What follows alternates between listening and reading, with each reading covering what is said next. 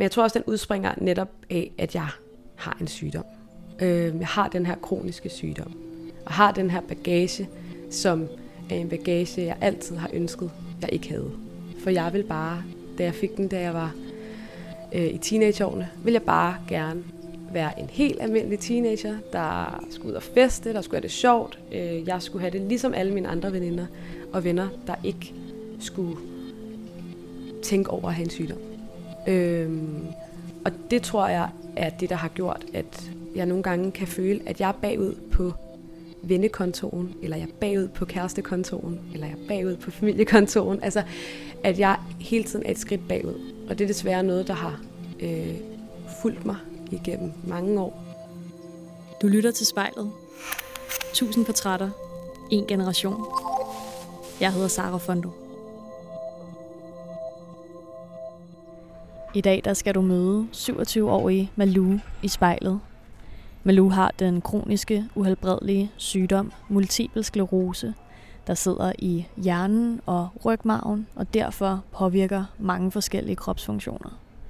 Udover at den her diagnose selvfølgelig har affødt en masse helbredsmæssige bekymringer hos Malou, så var der også en anden, mere personlig bekymring, der begyndte at vokse hos hende. For hvem vil egentlig være venner eller kærester med en, der er kronisk syg?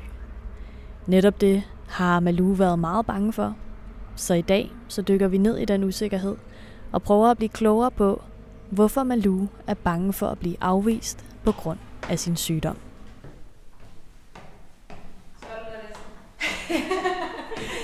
Jeg gik også og tænkte, hold kæft, hvor er der langt. Det var sådan noget, der ikke er en til etage op. Yeah.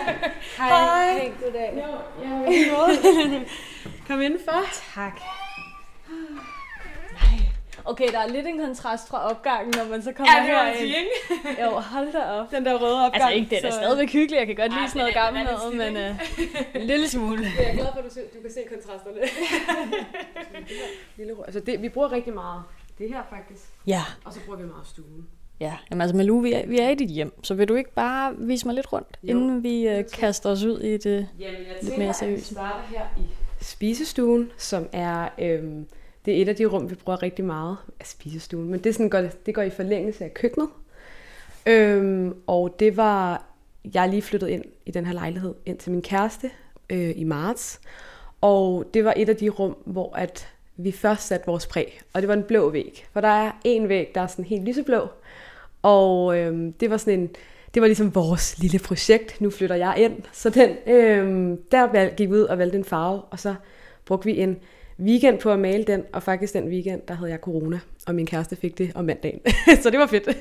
Men så det var min lille indflytningsgave til ham, det var coronaen. Nej, men så nu siger du vores præg, men er det så i virkeligheden dit præg? Ej, jeg synes det er vores præg. Det synes jeg faktisk, fordi at Thomas var også med i det hele. Og så har vi en masse planter, fordi det er Thomas helt vild med, og det synes jeg bare er dejligt, for jeg har ikke grønne fingre. så der er sådan en god blanding af os begge to, tror jeg, jeg vil sige, herinde i spisestuen. Og så har vi det sidste rum her, som er stuen. Det er stuen. Er der noget her, der afslører, at du også bor her? Ja, altså jeg vil sige, kommoden, som er sådan en... det var faktisk en kommode, jeg fik her for nylig, og den skal males, for den er meget slidt. Men det er... Thomas, han synes, den er så irriterende, fordi skufferne, de slet ikke kan bruges og sådan noget. Men... jeg synes, at den har sin charme, og ligesom skrivebordet, som også er mit, som også er sådan et genbrugsfund, jeg kan godt lide sådan, at ting har en eller anden form for historie, eller at det gør ikke noget, de er lidt slidte, altså sådan, hvis det er patina, og hvis det vidner om hendes historie på en eller anden måde. Der tror jeg, at jeg kan sige, uden at sige noget ondt om Thomas, det tror jeg, han er helt enig i, at han er nok lidt mere praktisk anlagt i indretningen. Det må gerne... Jeg har ikke noget imod IKEA på nogen måde, men han er meget mere sådan, skal vi ikke bare finde det i IKEA? Det kan man hurtigt finde der, hvor jeg kan bare godt lide at tage mig tid, og måske lidt for lang tid til at finde ud af, hvad skal der ind i vores hjem. Men ja, jeg tror, at jeg er sådan en, der godt kan lide at tænke over tingene, så det kan godt tage lidt lang tid. Hvor Thomas, han er sådan mere praktisk og hurtig i sine beslutninger omkring, hvad skal der ind i hjemmet? Og med det, Malou, så tak for rundvisningen. Skal vi så ikke måske sætte os foran spejlet? Jo, lad os gøre det. Lige nu sidder jeg i min stue og ser mig selv i spejlet.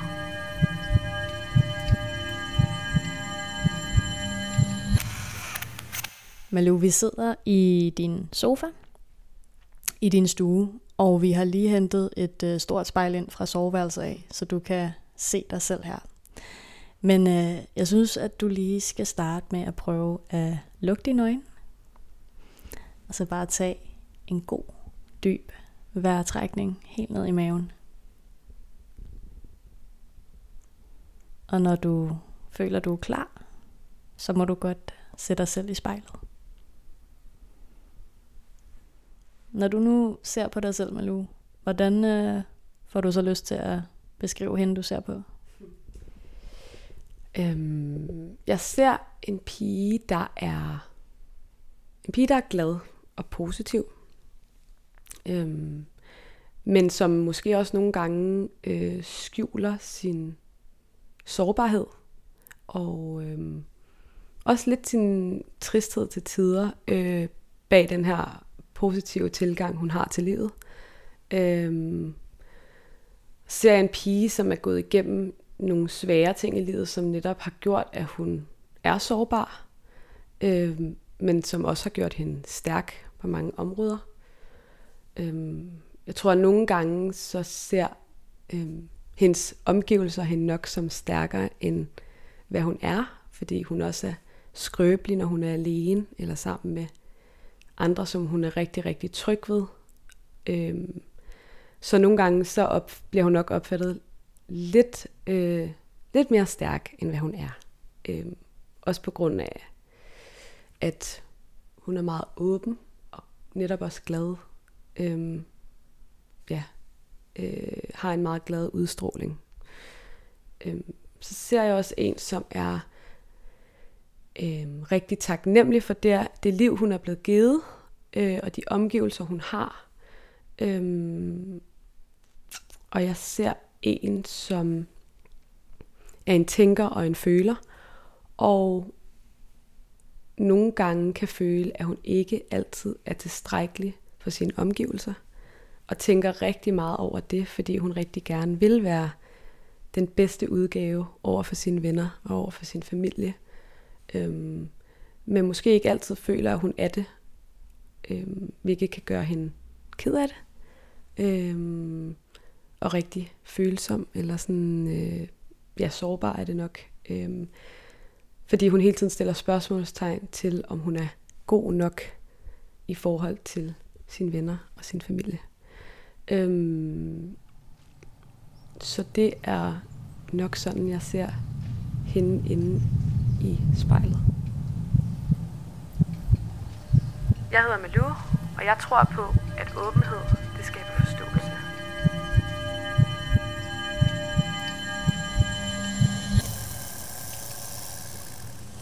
Og der er en masse af det, du lige har sagt, som jeg har lyst til at gå i dybden med. Så hvis vi lige spoler tilbage til starten, der siger du, at du nogle gange skjuler den her sårbarhed og skrøbelighed, du besidder. Hvorfor har du behov for at gøre det? Jamen, det er egentlig ret mærkeligt, fordi at jeg er vokset op med mantraet, eller min far har i hvert fald altid sagt til mig, at man skal gøre sin sårbarhed til sin styrke.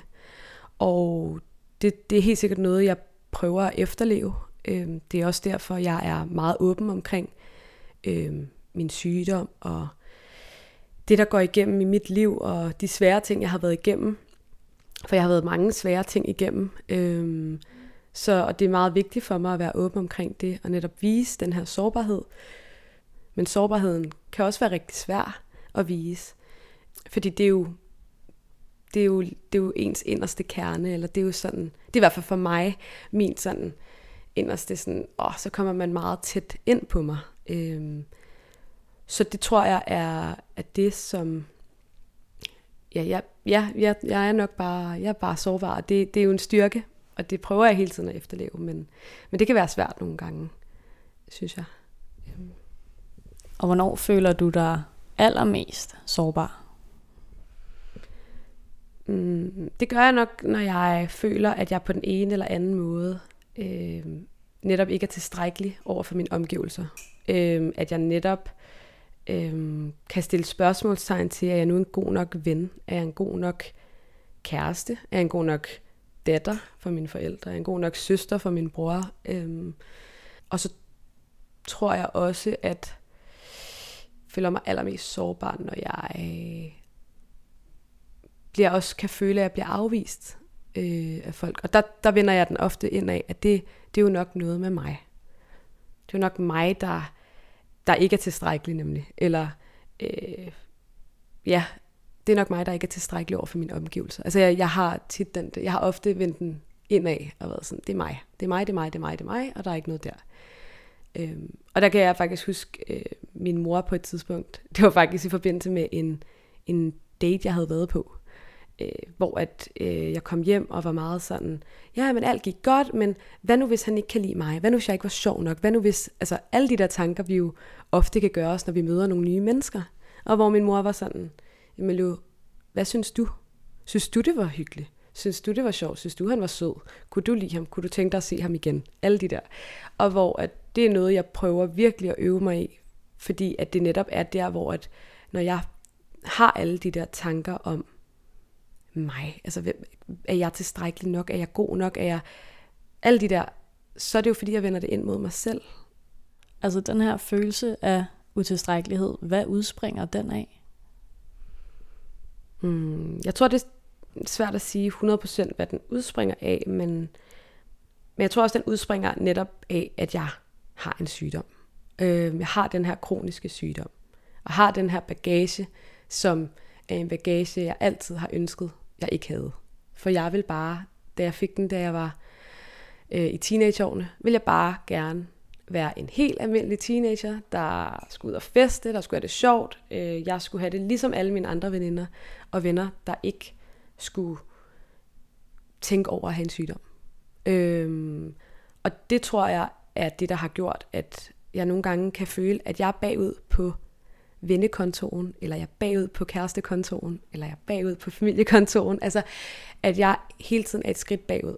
Og det er desværre noget, der har fulgt mig igennem mange år.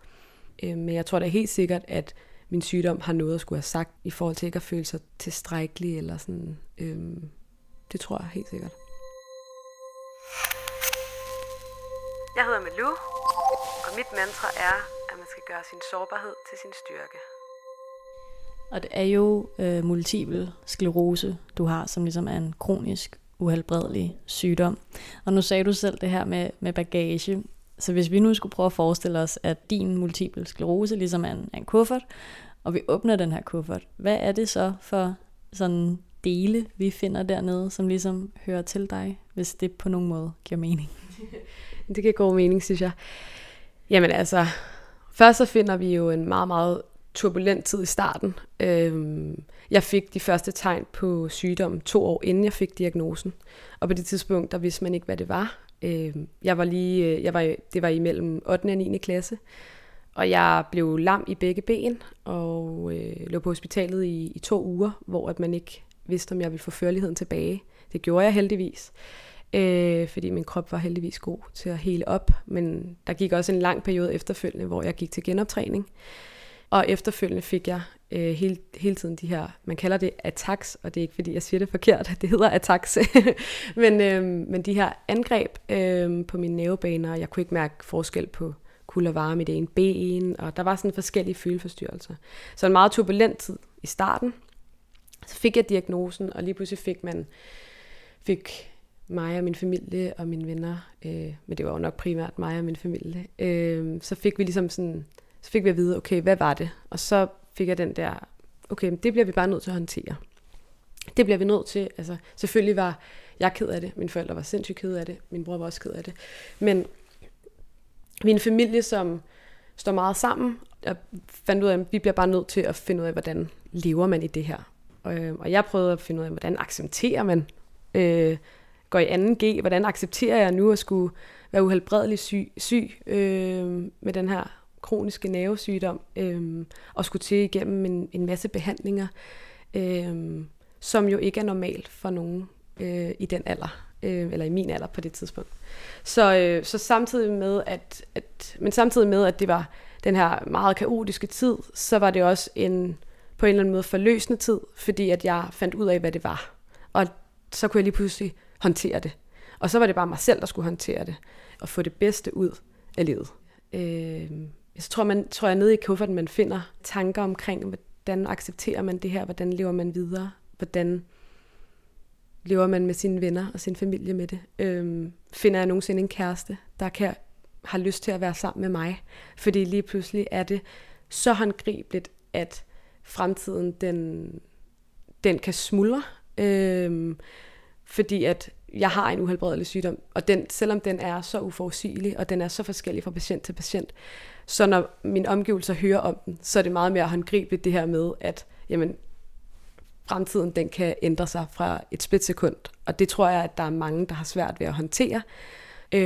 Så man finder nok også nede i kufferten en masse tanker omkring det her med fremtiden. Omkring igen, om jeg er tilstrækkelig, finder jeg nogensinde en kæreste, finder jeg nogle venner, der vil mig. Altså, og så finder man også ensomhed, som er en stor, har været, og nok har været det mere, jeg ved ikke om det er før i tiden, jo, det er nok fyldt mere før i tiden, men fylder stadig en gang imellem rigtig meget, og jeg kan blive rigtig ked af det.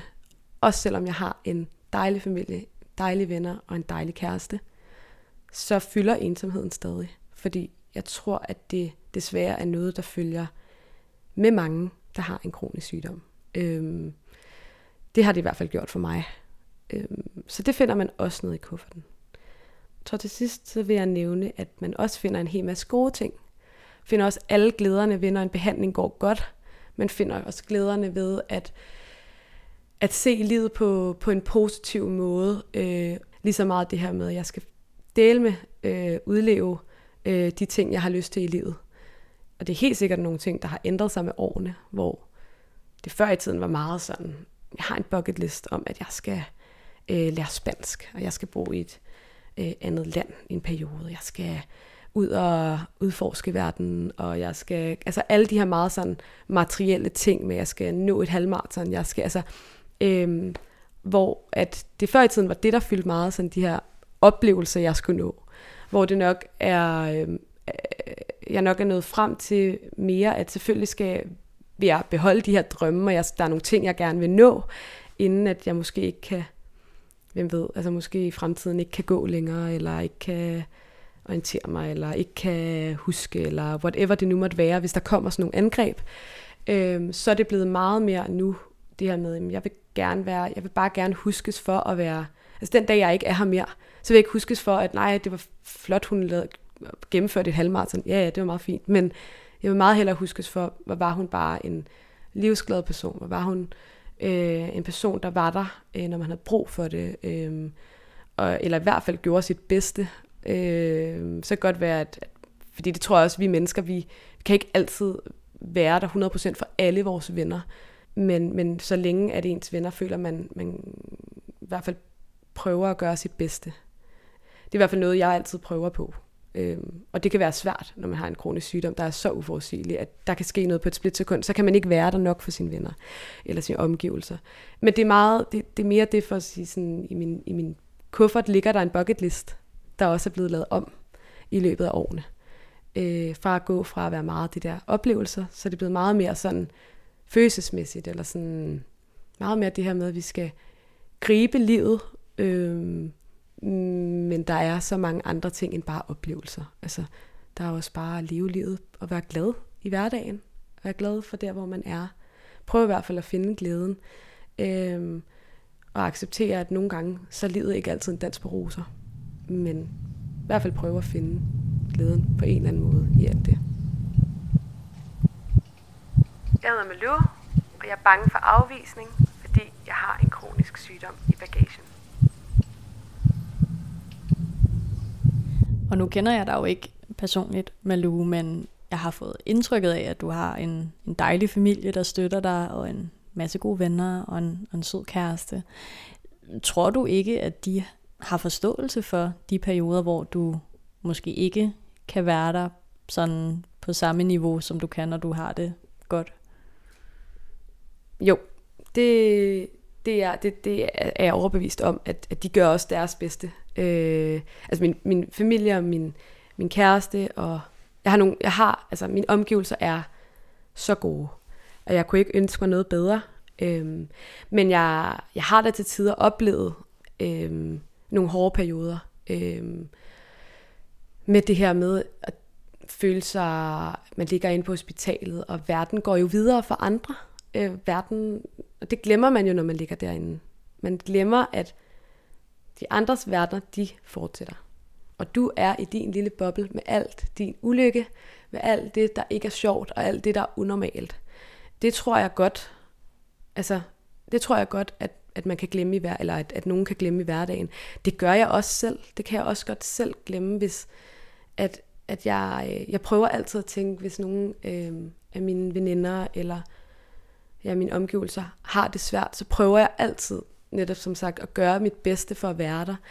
Men man tager nogle gange, tror jeg, man glemmer, at livet det går videre for andre, når man ligger og har det rigtig hårdt. Og det er noget, jeg selv i hvert fald har skulle øve mig på, det her med at tro på, at folk gør deres bedste. Og folk, de prøver i hvert fald at forstå der, hvor jeg er. Men jeg har oplevet nogle gange, hvor jeg ikke har følt, at mine omgivelser helt har forstået mig. Men der, hvor det har været lettest at få forståelse, det er gennem åbenhed. Og det er også derfor, at jeg virkelig prøver at være så åben som muligt. Selvom at der er nogle ting, der er rigtig sårbare for mig at dele. Også med mine venner. Og, ja. Så er det i virkeligheden følelsen af, at din egen verden går i stå, når du ligesom bliver ramt af et attack, mens alle andre ligesom bare lever videre. Når nu sidder du og nikker. Hvad gør du så, når du ligesom bliver ramt af den følelse? Jeg prøver i hvert fald at søge mod dem, som jeg er trygge ved. Og så prøver jeg. Jeg kan have svært ved at snakke om det her med ensomheden faktisk. Altså i forhold til mine omgivelser. Jeg er ikke svært ved at snakke om den sådan overordnet i princippet, men jeg kan have rigtig svært ved at sige til mine venner, lige nu der føler jeg mig bare mega ensom. Medmindre jeg bliver spurgt om det, hvis man bliver spurgt. Altså, det er også derfor, at jeg tror, det er vigtigt, at vi spørger ind til hinanden, og vi lytter til hinanden. Også stiller de svære spørgsmål. Også stiller bare sådan et, det kan også bare være en gang imellem, lige at tjekke ind på hinanden og være sådan, hey, føler du dig ensom? Eller hvis nu det er lige ensomhed, vi snakker om. Men fordi jeg tror ikke, altså for mig er det i hvert fald svært bare, og det tror jeg, det er for mange. Det der med bare at åbne munden og så bare... Jeg er bare ensom, jeg er det ene og det andet, fordi også med ensomhed især, det er et sårbart emne. Det er jo ensbetydende med at sige, jeg savner at have venner, jeg savner at have nogen omkring mig, der giver mig et kram, eller der bare holder om mig, eller sådan, det er jo sådan en, hej, vil du være ven med mig? På en eller anden måde, så derfor er ensomhed jo rigtig svært at snakke om, tror jeg. Og det tror jeg også, der er andre emner, der er, så... Derfor prøver jeg i hvert fald altid, hvis der er nogen, jeg ved, der går igennem noget svært, så prøver jeg i hvert fald altid at også stille de svære spørgsmål. Og der har min far altid meget været sådan, jamen, du skal stille spørgsmål, indtil de selv siger, ved du hvad, jeg er virkelig ked af det, det har jeg ikke lyst til at snakke om. Men hey, skal vi drikke en kop kaffe? Skal vi tage en kop kaffe? Fordi folk prøver jo altid, hvis de er i en situation, hvor de ikke har lyst til at snakke om dem selv eller noget, så prøver de jo, tror jeg i hvert fald, så vil de altid prøve på en eller anden måde at ændre samtalen over på noget andet. Og der er jo aldrig nogen mennesker, der vil blive sure over at blive spurgt, hvordan de har det. Det tror jeg simpelthen ikke. Altså hvis man gør det af kærlighed, og hvis det endelig er, at de bliver sure, så kan man jo bare sige, ved du hvad, jeg spurgte bare, fordi jeg holder så meget af dig, eller jeg var nervøs for dig, og det var gjort af bedste mening, eller af kærlighed. Ikke? Så jeg prøver altid at... at være åben omkring det, men der er nogle ting, det kan være svært at være åben omkring. Så i hvilke situationer kan du stå i, hvor at den her ensomhed kommer krybende og føles måske aller værst? Jeg tror, den føles... Jeg har prøvet nogle gange, hvor at jeg har været til en fest. Jeg var igennem en blodstamcelletransplantation på et tidspunkt, hvor at jeg lå... Jeg for det første var i meget høj intensiv kemo, og det var en sindssygt hård periode. af mit liv. Og det var i forbindelse med min sygdom, at jeg fik den her behandling.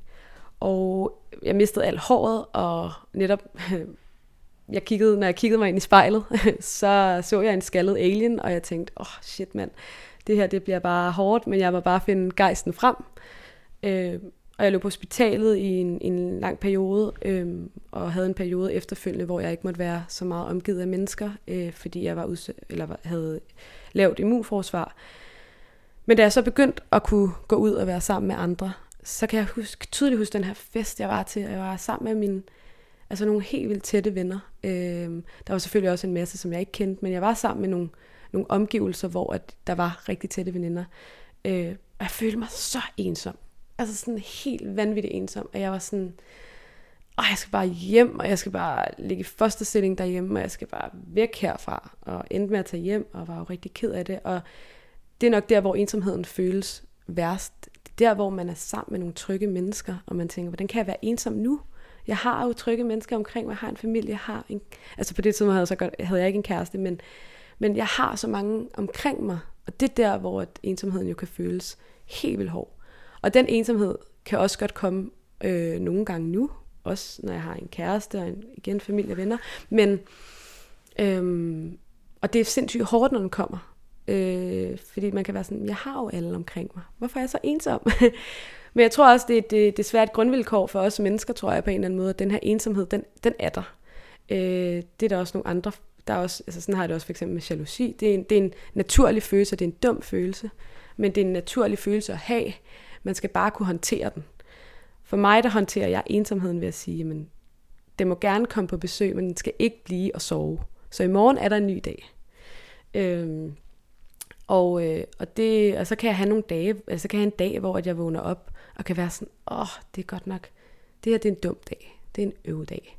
Og det siger jeg til min kæreste, og det er helt sikkert også noget, jeg stadig skal øve mig på at sige, fordi at det kommer nogle gange først virkelig til udtryk om aftenen, hvor jeg bare begynder at stå og tude og alt er noget møg, og han synes, det er røvirriterende, når jeg først kommer med det om aftenen, men han kan jo også mærke det lige fra om morgenen af. Så det er noget, jeg også... Altså jeg øver mig rigtig meget på at sådan hele tiden sådan være åben, for det kan være hårdt at være åben omkring alt, hvordan man har det hele tiden. For man skal hele tiden mærke efter. Hvad nu, hvis man ikke lige kan mærke det? Men jeg prøver ligesom at håndtere de dage og sige, at der er en ny dag i morgen. Der er en ny dag, og det skal nok blive en god dag i morgen. Og det her, det er noget, jeg skal komme over. Jeg hedder Malou, og min ensomhed må komme på besøg, men det må ikke blive og sove. Og Malou, nu sagde du, at der også lå en bucketliste i den her kuffert, som lidt har ændret karakter i årenes løb. Så hvad er det for ting, du går og gerne sådan vil opnå nu i dit liv? Altså først og fremmest, så vil jeg gerne være glad til hverdag. Selvom at de dumme følelser og øvedagene, de også kommer en gang imellem, så vil jeg gerne stå op med et smil, og jeg vil gerne gå i seng med et smil. Og det lyder meget sådan, det er meget let for dig, eller sådan, eller sådan, det er meget let, det er meget, det er meget lettere sagt end gjort, og det er det ikke, men det er i hvert fald sådan en ting, jeg gerne vil. Jeg vil gerne, og hvis der er noget, jeg er ked af, så må jeg prøve at ændre på det. På den ene eller anden måde. Så må jeg ændre retning i mit liv. Så har jeg jo selvfølgelig, jeg har selvfølgelig det her ønske om, at jeg i fremtiden med min kæreste gerne vil have børn. Og det er jo sådan en oplevelse, som kommer på oplevelsesbucketlisten. Men det er et vigtigt ønske for mig, at jeg gerne vil have en familie på et tidspunkt. Og det er noget, der har været meget op at vende her på det sidste, fordi at jeg efter min blodstamcelletransplantation, der fik jeg ikke menstruation, og min krop startede ligesom ikke igen, hvis man kan sige det sådan, på den front. Inden da havde jeg fået opereret min ene æggestok ud, så jeg vidste, at det ville muligvis blive svært, eller jeg ville i hvert fald have nedsat frugtbarhed, når behandlingen ligesom var slut, og jeg engang i fremtiden skulle have børn. Og det var sindssygt hårdt at skulle bære rundt på den information i starten. Jeg har heldigvis fundet Thomas, som altså, jeg har været åben omkring min sygdom fra starten af, og var egentlig også meget åben omkring det her med min nedsatte frugtbarhed. Netop også fordi, at det er et filter for mig. At det er et filter til at adskille dem, som jeg ikke skal have i mit liv. Selvom det kan lyde lidt koldt og lidt sådan hårdt. Men der vidste jeg også, at hvis Thomas ikke kan håndtere min sygdom, og hvis han ikke kan håndtere det her med, at den information omkring det her med for børn, jamen så kan det godt være, at det kommer til at gøre sindssygt ondt, at han måske ikke vil mig, for det er jo en afvisning. Men så er det også på et eller andet, altså så er det jo et filter for mig til at eller sådan ligesom få ham ud af mit liv. Men heldigvis har han været mega forstående med alt det her, og jeg kunne ikke ønske mig en bedre kæreste til at kunne forstå alt det her. Og selvom der er mange ting, han stadig ikke forstår, og der er mange ting, der er nyt for ham, alt det her med hospitalet og skulle ind på hospitalet, han har ikke været vant til, eller sådan, han har ikke prøvet sådan noget før. Så har jeg været meget sådan, han skal med til lægesamtaler, han skal med, hvis han har lyst til, hvis han selvfølgelig har lyst til det, men han skal med til at forstå, hvem jeg er, fordi det er desværre en del af mig, og det er en del af mit liv. Og det er igen en del af min bagage. Og vi begynder at nærme os en afslutning, Malou. Jeg kunne rigtig godt tænke mig, at du lige prøver at se dig selv inde i spejlet igen her til sidst. Vi har jo snakket en del om utilstrækkelighed. Altså hvis du skulle se dig selv i spejlet og ligesom føle dig nok, hvad tror du så, at der skulle til? At føle mig nok? Det er et svært spørgsmål. Jeg tror i hvert fald, at jeg skal øve mig på at lade være med at... Altså det der med at lade være med at tænke så meget over, hvad andre tænker. Netop fordi jeg ofte tænker sådan, er jeg sjov nok? Og det går meget på det personlige, eller på min personlige træ, eller sådan, hvad kalder man det? Ikke på det ydre går det ikke så meget på. Det gjorde det engang, men det gør det ikke mere. Men jeg skal prøve at lade være med at tænke over så meget over, hvad andre tænker, og være sådan... hvile i mig selv og være sådan, jamen, kan folk lide mig? Jamen, altså, jeg så tager mig, som jeg er. Og det har jeg virkelig sagt mange gange til mig selv gennem mange år. Men virkelig at få den ind, og så også bare sige, at alle kan ikke lide mig. Altså, jeg kan heller ikke lide alle. Så netop er der måske lade være med at bekymre mig så meget. Ja. Og er der så ellers en allersidste ting, du kunne have lyst til at sige til dig selv? Inden i spejlet? Jamen, bare du er god nok, Malou. Du er god nok. Hvis du, eller en du kender, skal være med i spejlet, så skriv til os på Instagram.